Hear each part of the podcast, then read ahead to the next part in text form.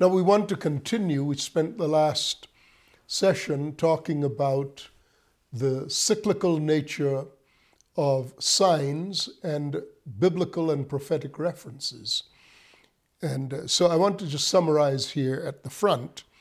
We, we ended up talking about this woman um, out of whom uh, the ruler, the one uh, symbolized by the crown of 12 stars, out of whom the ruler comes. Uh, there was an original um, uh, rendition of this uh, regarding Israel uh, that carried the promise that God gave. Israel carried the seed of Abraham that produced Christ. Mary is the picture of the woman who carries Christ physically.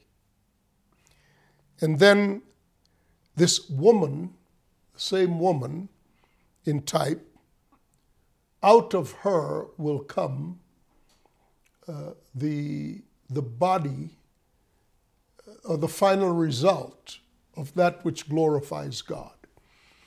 God was creating a man in his own image.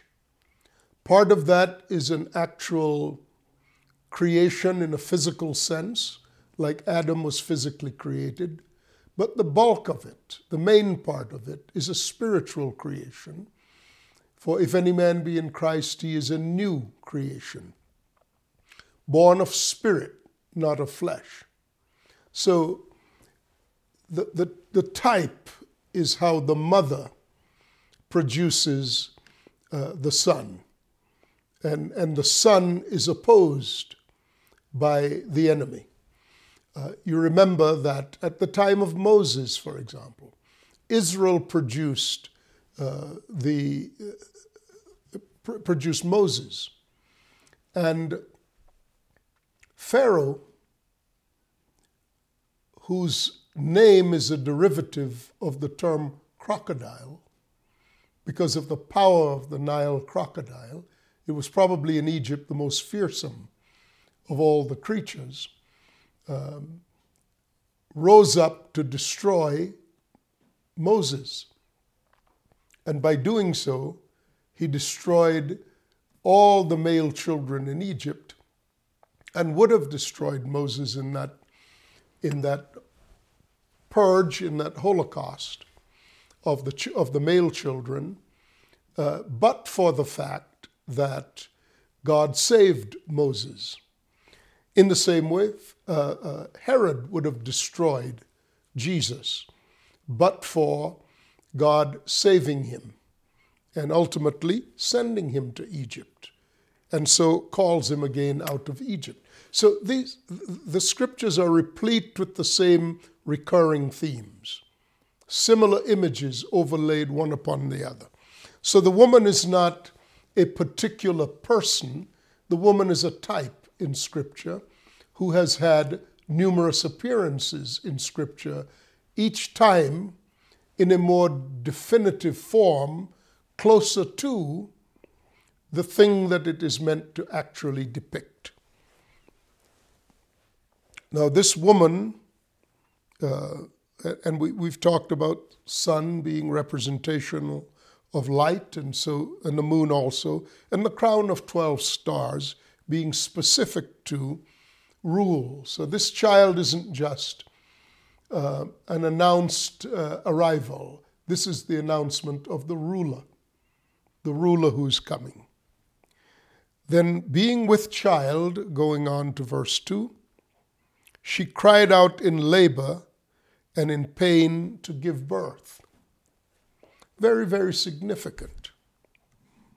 Because at the time of the coming forth, of the revealing of uh, the finished work, the thing God has done in secret, in the end of the age, the creating of a man, the perfecting of a man, the sculpting, if you like, of a man in the image and likeness of Christ, that comes forth in something called a, a time of sorrows which references birth pangs on a pregnant woman. When Jesus lined out uh, the events that would conclude the age, he described them with specificity and with specific reference to as birth pangs upon a pregnant woman. Unmistakable. So the distress associated with a woman giving birth continues to parallel the spiritual by reference to the natural. And again, it's one and then another and then another uh, in, this, in this progression. And by the way, every time, every time, God intended to do, uh, to bring forth that which is in the likeness of the man in the image and likeness of God, the enemy is right there waiting to try to destroy it. In the case of both Moses and the Lord Jesus Christ, physically attempting to destroy them. Uh, in the case of Eve, bringing forth a man, uh, which is what she said By the grace of God, I've brought forth a man. Um, and that was the name of, uh, of Cain, firstborn. By the grace of God, I've brought forth a man. So, uh, right uh, it, in that environment, the enemy moves to either prevent the bringing forth of the man or subsequently to try to destroy the man. Mostly, he's not, on, he's not able to prevent the birth. So his actions tend to be uh, retro, an attempt to retroactively cure the thing he fears. Uh, he comes into the garden before uh, Cain is born. But God always intended, you see, God always intended a race to come out of Adam and to begin to come through Eve. God always intended that. It was just that He did not intend pain with childbirth. Pain is a reminder of the fallenness of man and what was lost. But God always intended uh, the earth to be populated. So the woman cries out in birth pains. And then another sign appeared in heaven. Behold, a great fiery red dragon,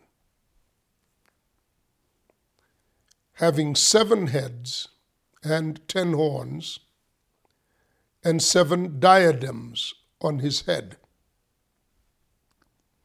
Uh, and let's pause there. Because again,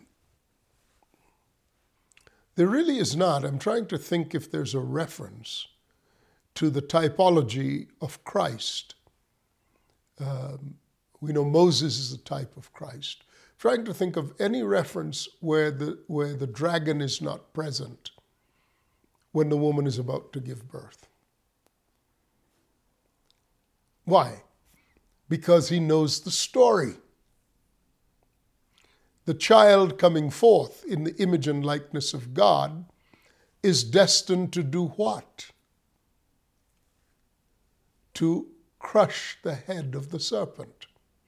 That's why later on we will see that the, the thing referred to as this global kingdom uh, the, that has the power uh, the throne and great authority of Satan has a head that looks like it's been crushed.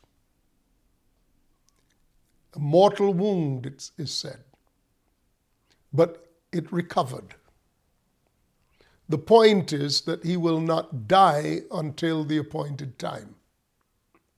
But at the cross, he was dealt the severest of blows, a mortal wound which ensures that his hegemony over the human race, that began with the fall of man in the Garden of Eden, that hegemony would be loosened.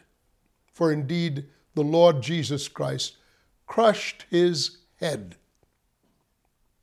He didn't extinguish him altogether, but he wounded him in the fashion of a mortal wound, one from which, the effects of which he will never recover. It didn't kill him, didn't put him out of business, because his time and his usefulness had not been fulfilled, and nor has it, his time had not been fulfilled, and his usefulness to bringing forth the purified version of the man in the image and likeness of God had not been complete. Therefore, uh, but what had happened and why it can be described as a mortal wound is it broke his hegemonic rule, his, his control over mankind. And by the way, the way he exerts that, that dominant rule over mankind has been systemic through kingdoms. That's why he's a beast with seven heads and ten horns, and one of the heads seemed to have received a mortal wound. You see? So, so striking at Satan. My point is simple, but I think, I think notable. Striking at Satan is the same as striking at the kingdom that he has built the effect of the cross did not just deal this blow to Satan, which ultimately is fatal. Ultimately, he does not prevail.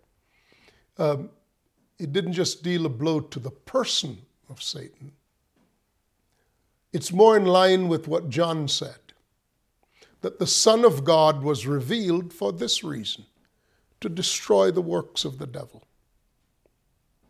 and the works of the devil in their representative compendium is this, is this uh, kingdom of seven heads and ten horns. But I'm ahead of myself. Um, uh, the dragon appears.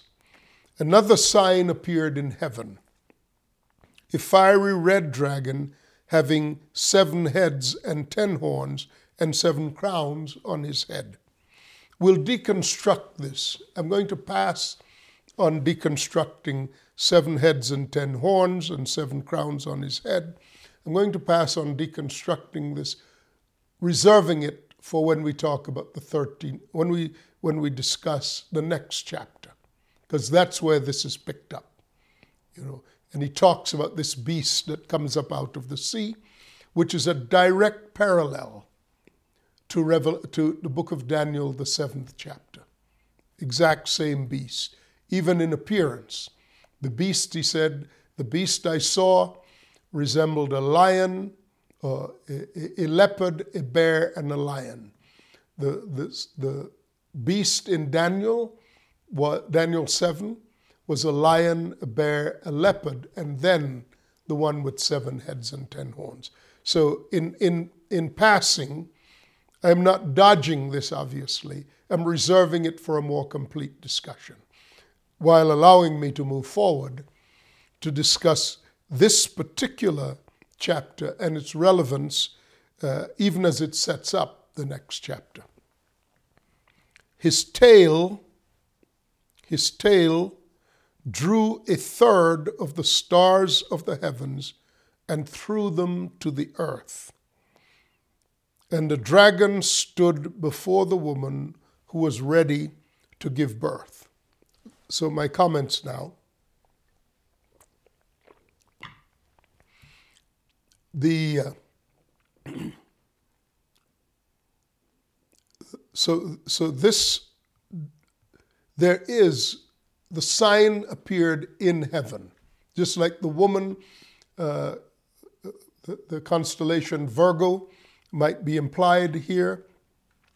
Um, the sun, the moon, uh, positioned in Virgo, and uh, the, the uh, uh, crown of 12 stars would be seen upon upon his head. Now, I want to go back, I want to, the, to, to bear down on this dragon. Uh, I, I have mentioned already that there's a constellation called Draco, which is the dragon, D R A K O, Draco. Uh, some renditions are D R A G O, Draco. But they mean it's, it means the dragon. And there's actually a constellation in the heavens called the dragon. And it has a, a tail of stars or a train of stars. Um, I would not be surprised if at some point, just like we saw uh, in the reference to Jesus, that the wise men saw his star. They said, For we have seen his star in the east and have come to worship. And as I referenced, it has been said historically that the constellation Virgo, in the constellation Virgo, uh, which means a woman or a virgin, uh, the, the star called the desire of the ages appeared. And that's what the wise men followed to discover Christ. And inasmuch as the scriptures say that the stars, uh, the sun, the moon, and the stars are set in the heavens to indicate signs, they're therefore signs and seasons. Now, there's, there's nothing more physical uh, in terms of appearance and set places than the stars of the heavens. And they clearly appeared in a particular configuration in the days announcing the birth of the Lord. Wise men saw them. They said, For we have seen his star. You see, it's the pleasure of God to combine the visual and the visible with that which it represents. He does both. It's not one or the, it's not necessarily one or the other. Now, if you look at the scriptures in a domesticated view, or from a, from from a linear view, you will always miss the spiritual implication. And at that point, the scriptures are little values, they're of little value to you. They're more like laws that restrain your conduct, but do not change your nature. They may tell you things about God, but they will not reveal the nature of God to you. God created a person comprised of three entities of being a spirit, a soul, and a body. And revelation appears in all three realms. It appears in the physical realm of the body. It appears in a way that, um, that makes the soul curious, and it appears in a way that confirms things spoken by the Holy Spirit to your spirit, all three ways. The complete person, the complete man, if you like, and here this is not a reference to male, the complete being is one to whom God appears in all three dimensions of being spirit, soul, and body. Jesus had a ministry when he was on the earth to the body, to the soul, and to the spirit.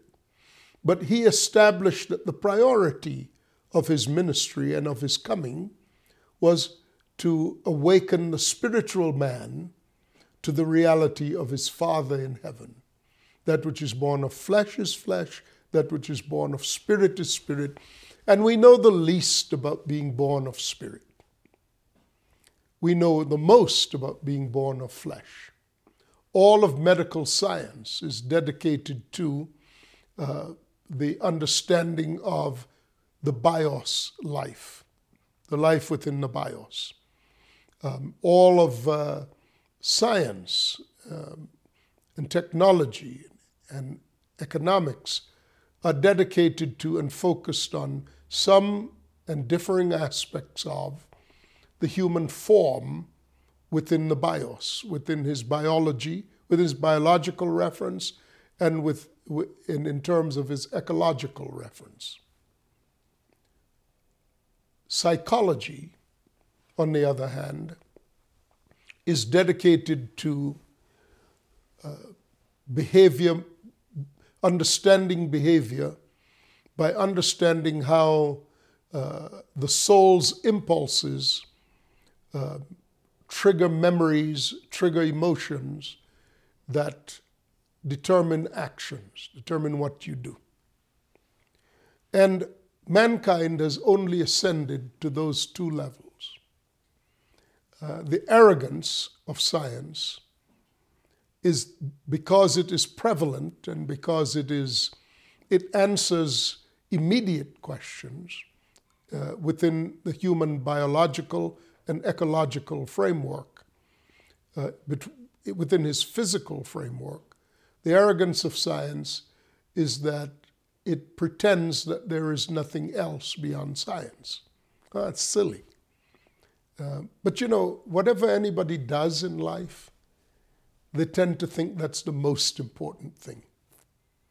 You know, they talk about it as if it's the ultimate of human. Every human being ought to know about or be preoccupied as they are about their field of endeavor. And that's why human beings are always striving to be the greatest, the best. Who's the greatest? Who's the best? Who's the fastest? Who's the richest? You know, who is the most intelligent and other forms of nonsensical foolishness. That's why we can't ever understand God. Why would God not choose to be the greatest? Or, alternatively, why would God, who is the greatest, choose to be the least? It's a different way of viewing things. It's a view of, your, of things from the viewpoint of your spirit, not your soul or your body.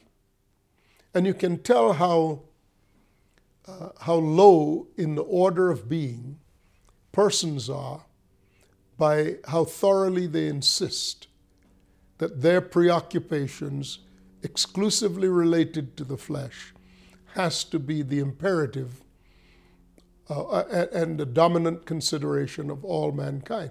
And you know, they unwittingly also think this is God's imperative, even when they are theologians. It's a foolishness manifested in such doctrines as live your best life now. That's a child's idea of what God's imperatives are. God's imperatives are to reveal His nature to you. And what this life is about is just preparatory so He can more fully reveal Himself to you. You have to at least have a mindset change before you can have any knowledge of God. And this world is mostly, and our lives here is mostly about learning obedience by the things we suffer. So we can grow in favor with God and man, so we can change, and God can eventually give us something that He has called an inheritance, which actually is Himself, by transforming our nature into His image and likeness. So, this, uh, in the physical world, or in the physical universe, there are stars in configurations uh, that are called constellations. There's the constellation Virgo, there's the constellation Draco. And um, concerning this dragon, this enormous red dragon, it is said that his tail drew a third of the stars of the heavens and threw them to the earth. The word tail is O U R A, Ura. And uh, it is also translated train, as in like a bridle train. So the tail of an animal, like the tail of this dragon, was a train, um, a trailing, uh, a trailing portion. And that, that references the scope of your influence. The scope of your influence. Like the tail of, a, of an animal continues to project the scope of its influence. I saw a monitor lizard on a uh, um, one of these YouTube videos. Uh, it was walking at the edge of a village near a house, and it was a big, fairly big monitor lizard, probably six feet at least, and uh, a family dog was uh, had come out of the yard and was rushing toward the monitor lizard. The lizard moved forward, and uh, as the dog came within range of its tail, it whacked the dog, and, and the poor dog howled and ran off. An indication of the power of, uh, of, the, of the tail of an animal that has a tail. No, not all animals with tails have power in their tails, but some do, especially dragons, the type that would be considered a dragon. The, the Komodo lizard is called also the Komodo dragon. But uh, um, water dwelling reptiles utilize their tails for powerful things such as swimming um, and or uh, subduing their prey sometimes whether by their jaws or by their tails. Anyway, his influence, his train, drew a third of the stars of the heavens. Asterion could either mean uh, planets or, uh, or stars in the heavens, or, as we have already seen in our studies in the book of Revelation, back in chapter 9, a star fell uh, from heaven to earth, and it had the key to the abyss and opened the abyss. So sometimes stars can operate keys. That's when stars are references to persons or beings who may be influenced by the train or the tail. So, this dragon, being symbolic of Satan, influenced a third of the others of his kind in heaven and threw them to the earth. So they weren't humans who were influenced, otherwise, they would have begun on the earth. His influence would have begun on the earth. But he, he drew down a third of the angels with him and uh, drew them down to the earth. Now, in the next chapter, we're going to see them, quote, fall out of the heavens. They will change their location as the war in the heavens continue. And uh, we will, in the next, in the next go, uh, uh, message, we will be speaking about the interaction between the dragon and the woman as we have said, that in all previous references to the dragon and the woman, he's positioned to devour the child because the child's growing up is fatal to the dragon. And we look at that interaction when we come back. Blessings to you. I'm Sam Soleyn, and we'll continue. Bye bye.